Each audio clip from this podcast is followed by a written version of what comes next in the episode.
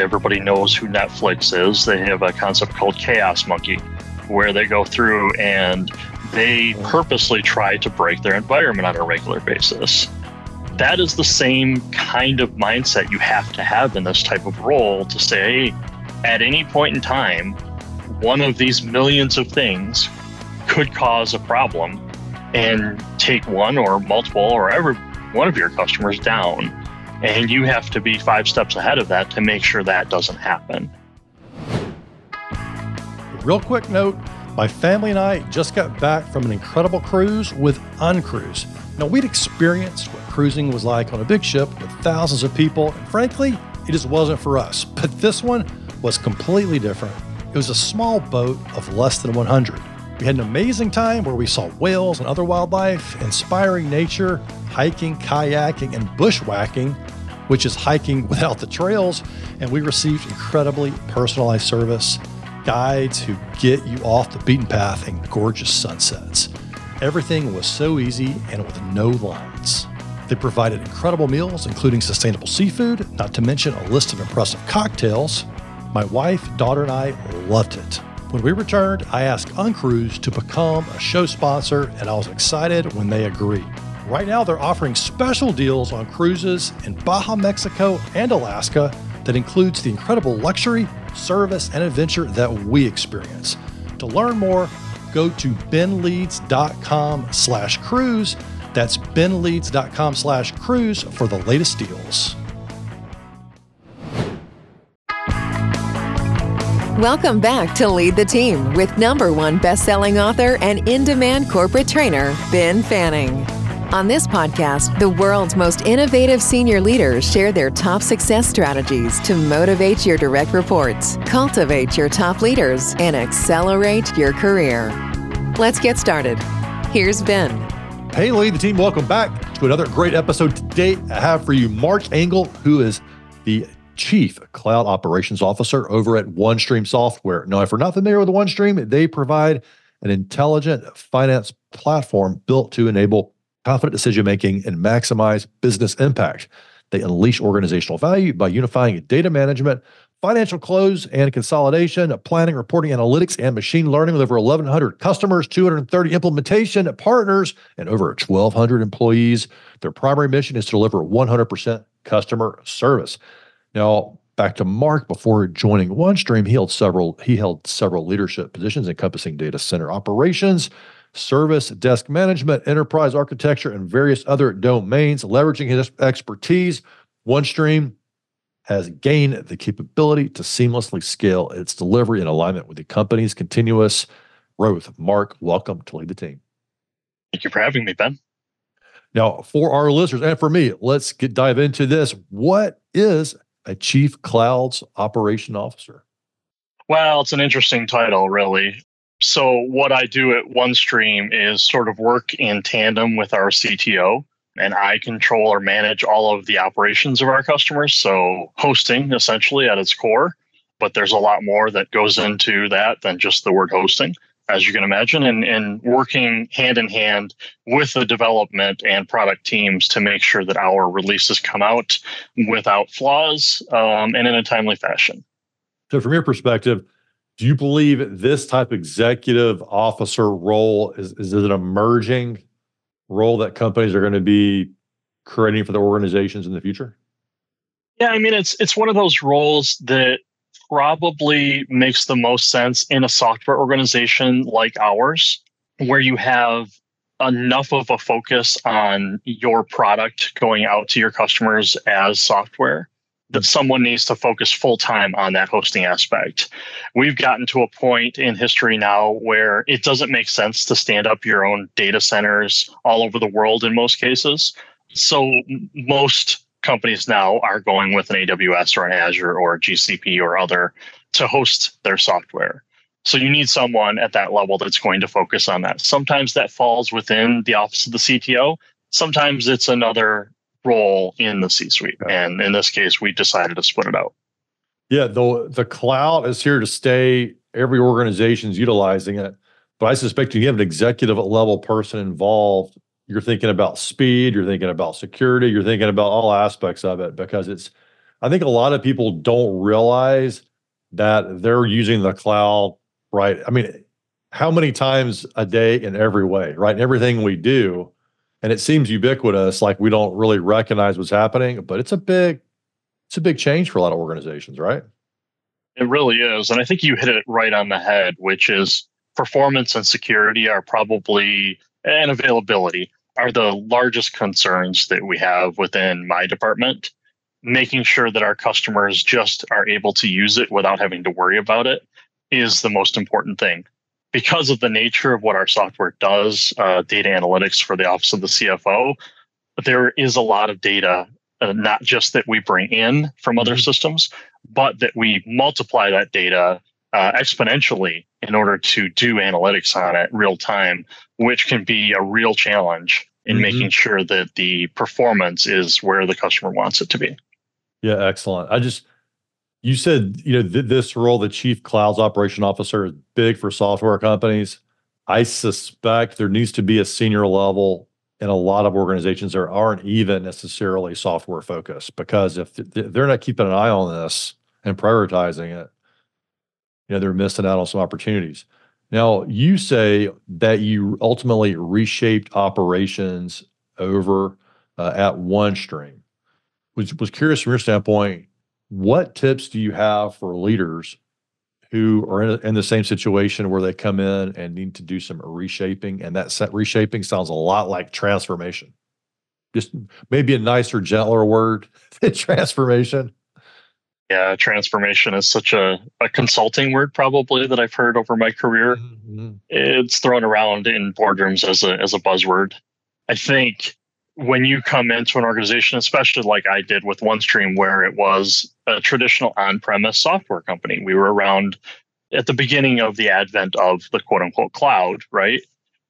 You have to sort of survey the landscape and decide what is going to be best for the future of the company. Look around not only at your company and the way that your architecture of your software is built, but what are other companies doing? Where is the future going? Where are the hoster the, the global hosting providers going? And make the best decision. There are some companies that did actually make the decision, like a like a Facebook, to do a lot of their own hosting and do some custom computing in the back end. That doesn't really didn't really make sense for us and it I don't think it makes sense for most companies that are in our position. But for someone to come in, you really have to take a look at what you've got, what you have the capability to do, and take steps, right? You can't hmm. eat the elephant all in one bite, right? The old adage, but you have to take steps to get where you want to be. And that's what we've done, right? We've we've taken what was a monolith software when I came in, uh, when it was originally written, and started to approach more of a cloud native software. Uh, and that takes time. And you can't do that overnight. If you do try to do it overnight, you're probably going to break something, and that's not going to make people happy. So we take steps to get where we want to be, and that's we're in the middle of that right now. Yeah, and I don't want to underplay that, y'all. They're a software company, so you're the very nuts and bolts, and the revenue of your business is at stake, right? Through this transition like you're taking it from here to there. This is how the whole darn software for a 1200 person company is operating. And if you break something, I don't want to give you nightmares. You probably already had plenty, Mark, but I mean, you break something, you shut the company down. It's not like this is just a little pastime hobby your company's doing, right? You are shifting that. And um, one of my curiosities is you got a company you come in and you're like, hey, we're, you know, we're, we're going to cloud. And in fact, I have an executive level position that's based on this. What are some of the keys or the foundational keys to success that you're really focused in on? Yeah, so I don't want to make this seem like this is a one-time transition where we're we're modernizing and that's going to be it. We're done. This is a, a, constant cycle that you have to go through as a software company. You're always trying to figure out what the latest thing is and make hmm. sure that you are a step ahead of it. But we are doing our best to make sure that we're addressing all of that and keeping an eye on the future as best as possible. And you're right, it does. I wouldn't say that it gives me nightmares, but it, it does keep me on my toes to make sure that the customers are none the wiser of all of the complication that it takes to make sure that when they get a sign on screen and when they want their numbers they go through their workflow, that it works. And they don't have to worry about that. They don't have to worry about their data leaking out onto the internet, right? They don't have to worry about how long it's going to take to bring back that screen with the data that they want. Really, really good stuff. And some good keys in there to say, hey, any it, makes me kind of laugh. People are like, well, yeah, we got through that that business change, that disruption, and we think we're kind of done. And part of I think sort of underlying what you're saying is no, no, no. Like change is the only constant. and how you as a leader and your team, how you navigate that. And also I think is important from an executive level and leader level to make sure that's the mindset, not like like you're wiping like your your brow of sweat saying, Whew, like I'm glad we're done with change because that was so hard. right. No, you're saying, hey, this is part of the role here. And the better we get at this kind of thing, uh, the more successful we how. Yeah, there is a concept out there. Obviously, everybody knows who Netflix is. They have a concept called Chaos Monkey, where they go through and they mm-hmm. purposely try to break their environment on a regular basis. Mm-hmm. That is the same kind of mindset you have to have in this type of role to say, at any point in time, one of these millions of things could cause a problem and take one or multiple or every one of your customers down.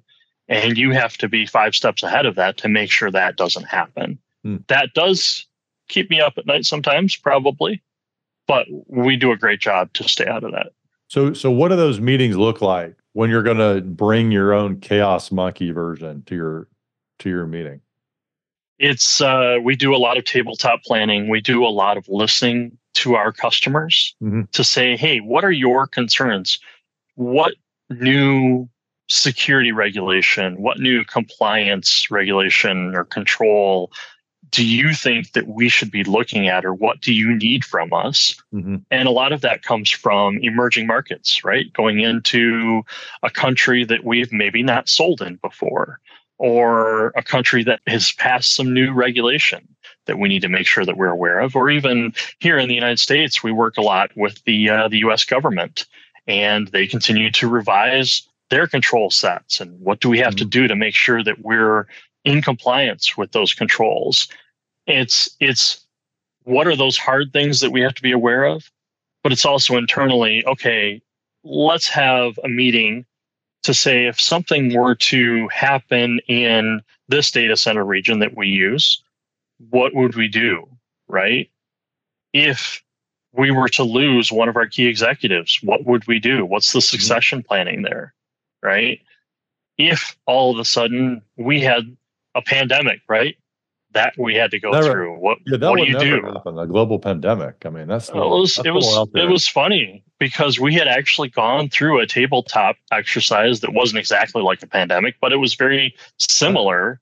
Where all of a sudden you oh like you you're not you, you don't have your normal office. You suddenly can't get to the desk that you have been working at. What do you do? What do you do when that one key employee can't make it in? right? So we had practiced a lot of those things and we continue to try to do that. And we find that important. One of the, the things that is a background for me is disaster recovery, which plays mm-hmm. directly into what my role is now and making sure that all the potential disasters that could happen, we try to consider. You can't, we measure the world in nines. You can't measure the world in 100% in IT. You just can't. So we try to get as close to 100% as possible get as many nines as possible, but that's how you have to look at it. Yeah, I think that's that's where the peace of mind can come in is if like, hey, we've thought through all these plans and what we or all these situations that we can think of and that our customers help us think of. And we've come up with our actions that we would take. And then maybe you can rest your head a little bit more at night, knowing, hey, probably one of those would apply to a global pandemic, even if even if we had one. You know, it's so funny. We were doing some investing. We we were we went we we did a, a specific investment right before the pandemic. It's like fall of 2019. And I thought we had gone through that exercise, but we did not plan for a global pandemic, which was significant, of course. But a couple of the ones that we had thought through did apply or help us think a little bit ahead for that, even if it wasn't a verbatim pandemic response. And so I think that's one of the key takeaways for leaders. You know, I think most teams don't spend a lot of time thinking about what could happen because they're like, Ben, that's just endless.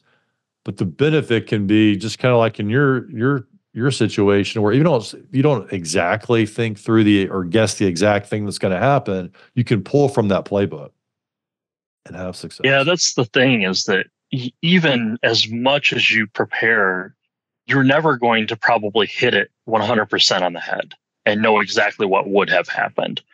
But the more that you prepare, the more that Venn diagram starts to overlap, and you possibly will have things that you've prepared in various different scenarios be ready for something that does happen in the real world right? Like you said, you didn't have everything, but some of the things that you had prepared for actually did happen. So you at least had those.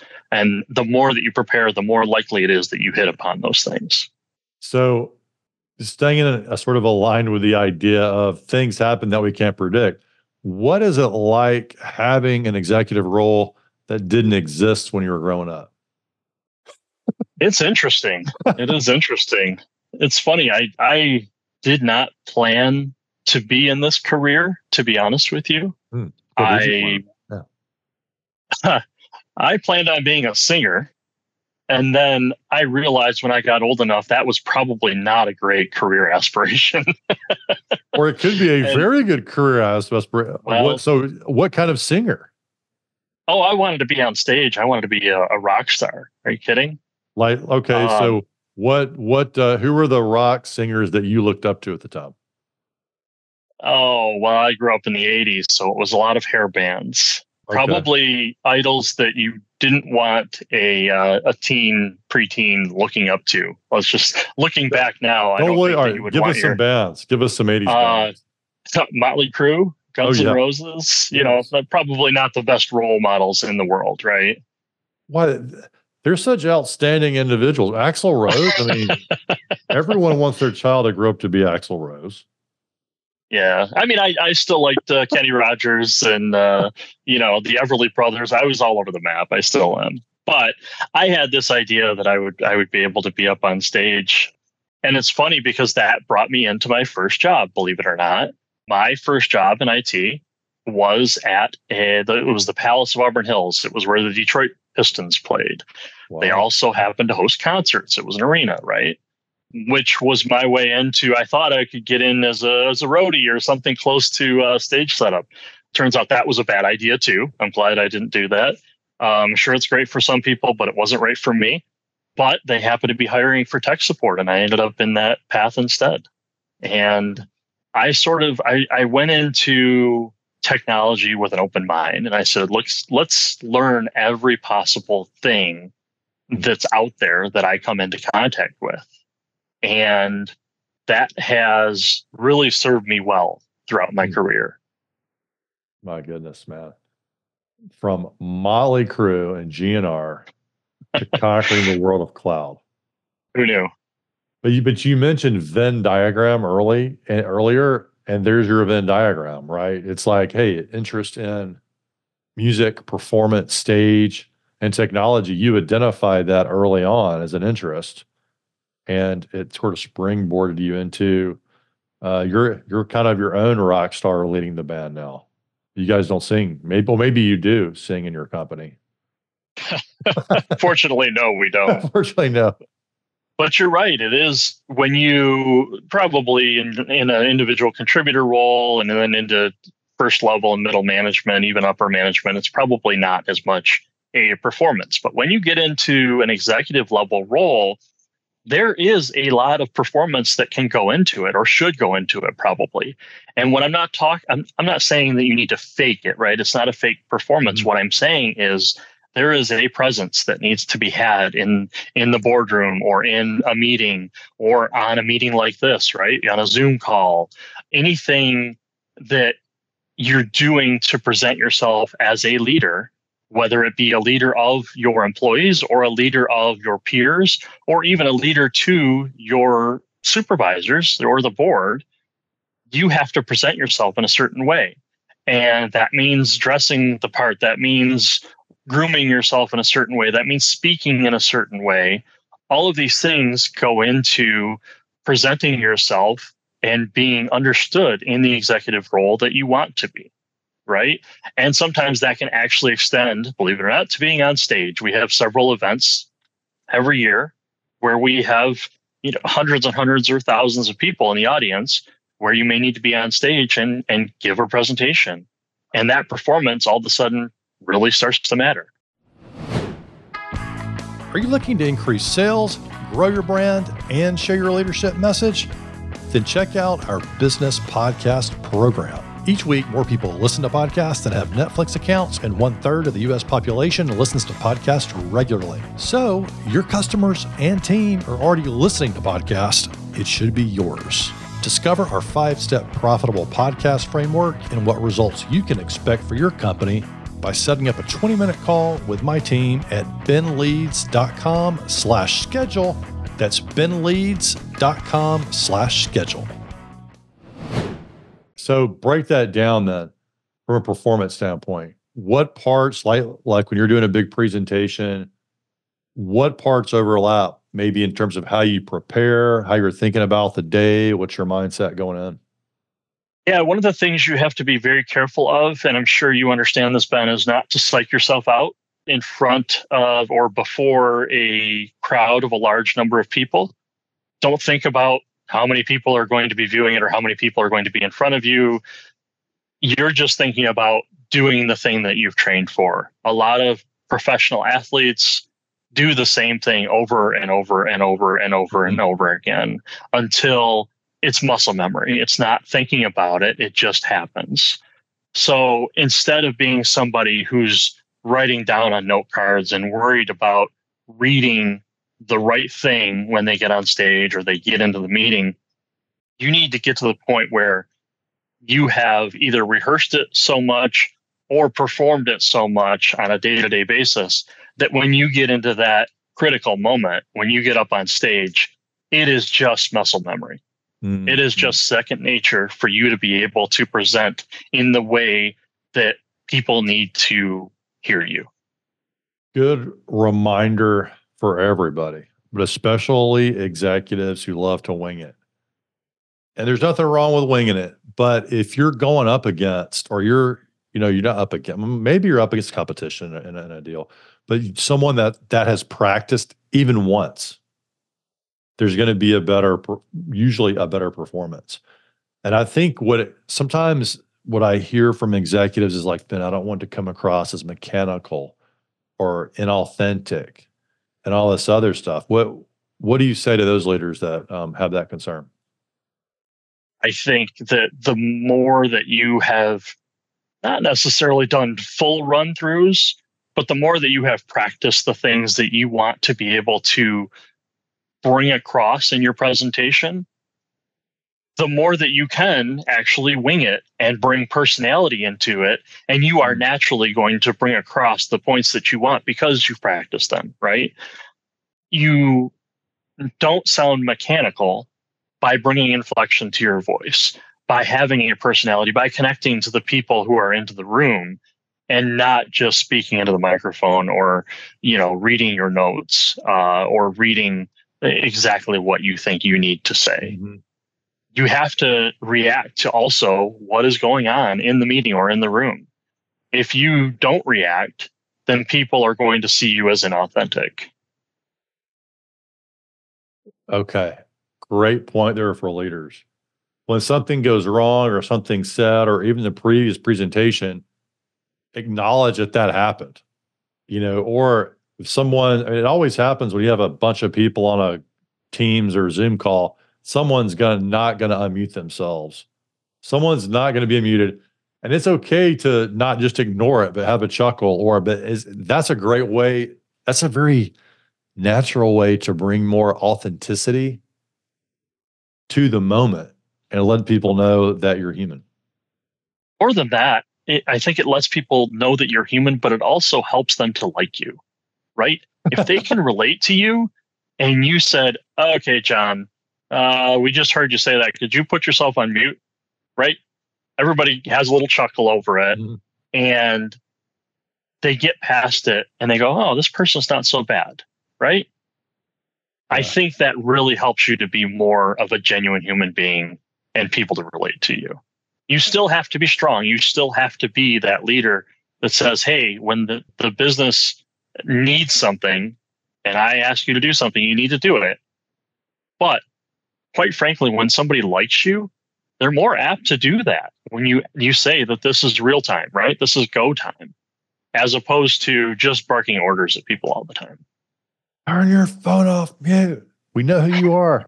you know, I when when I started uh, doing more presentations and training, I kind of had my spiel and my set that I would do, but I, I took improv here in Charleston. There, there's a great improv theater.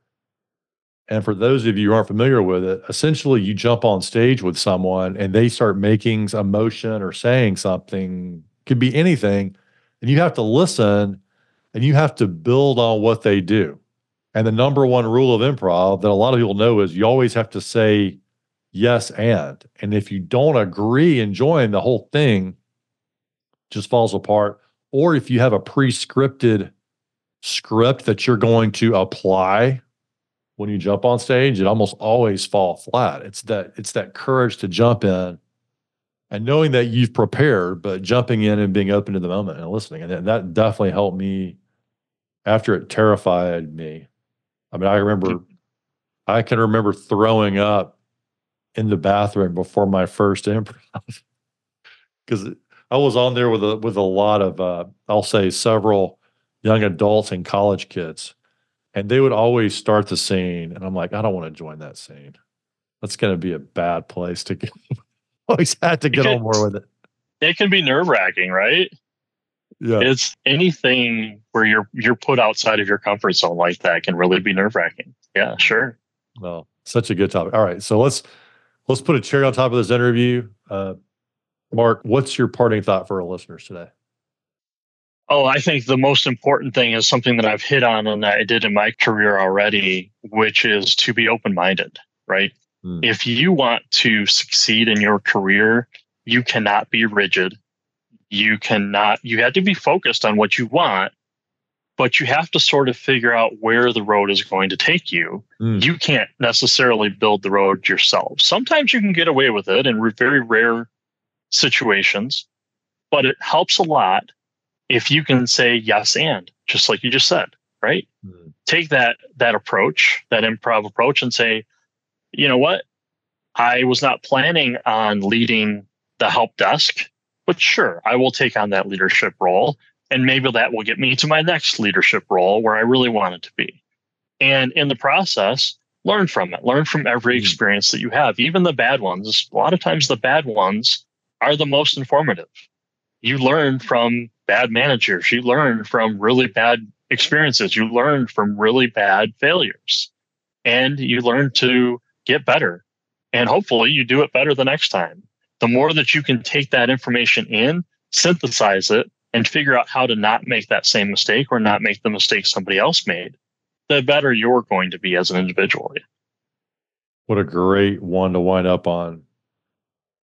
Before we get off, do you want to share one of your most memorable bad ones, bad experiences, bad bad moments that you had to learn from? or I should say, got to learn from. Well, I mean, I've had in this many years in technology, you can't get through your career without a lot of failures, quite frankly. And that could be technical failures, it can be management failures. I had one specifically where the company took a, a left turn on me that I wasn't expecting. They decided to consolidate all of their technology for all of their subsidiaries in North America into one company. And the plan of climbing the ladder that I thought I had was taken away from me. And I had to pivot and decide if I was going to say no to what was in front of me or mm-hmm. if I was going to say yes and. And as a family, we had to decide that we were going to say yes and. And I moved my young family to Georgia from Michigan to continue to do what I thought was going to give me the best chance at my career ladder. And it turns out it did. It did. I had a lot of opportunity as a result of that to continue to learn, to continue to grow. And it was probably in that moment the best thing that I could have done. What a great example of staying open minded about it. And that's no small task, uprooting your family. And I grew up in the Southeast and I've, and I've moved around, but I'm trying to imagine if I'd have been uprooted from Alabama or Georgia, where I've lived, or South Carolina, and moved to Michigan, it would have been a culture shock probably for everybody involved. It was a bit of a culture yeah. shock, but it was a good culture shock. Probably grew. I think that the more that I have traveled around the globe in my later years, the more that you realize we're all just people. Hmm. We all do the same things in different places, different ways. But the more you learn about how others do things in different ways, the better person you're going to be, quite frankly. Oh, great one to wind up on. Mark, thanks for coming on the show today. Thank you very much, Ben, for having me. Would you or your CEO be a good fit for this podcast? If you know a uniquely talented leader who has a story to share and a message to deliver, then we'd love to host them on the show. Go to benleads.com slash apply to fill out a quick form where you can let us know a little bit about yourself, and my team will take a look to see if we're a good fit. That's benleads.com slash apply. Ben Fanning is a number one best-selling author, Inc. magazine columnist, and CEO of the Fanning Group, an international consultancy and corporate training company. To learn how they can help your organization, go to benfanning.com.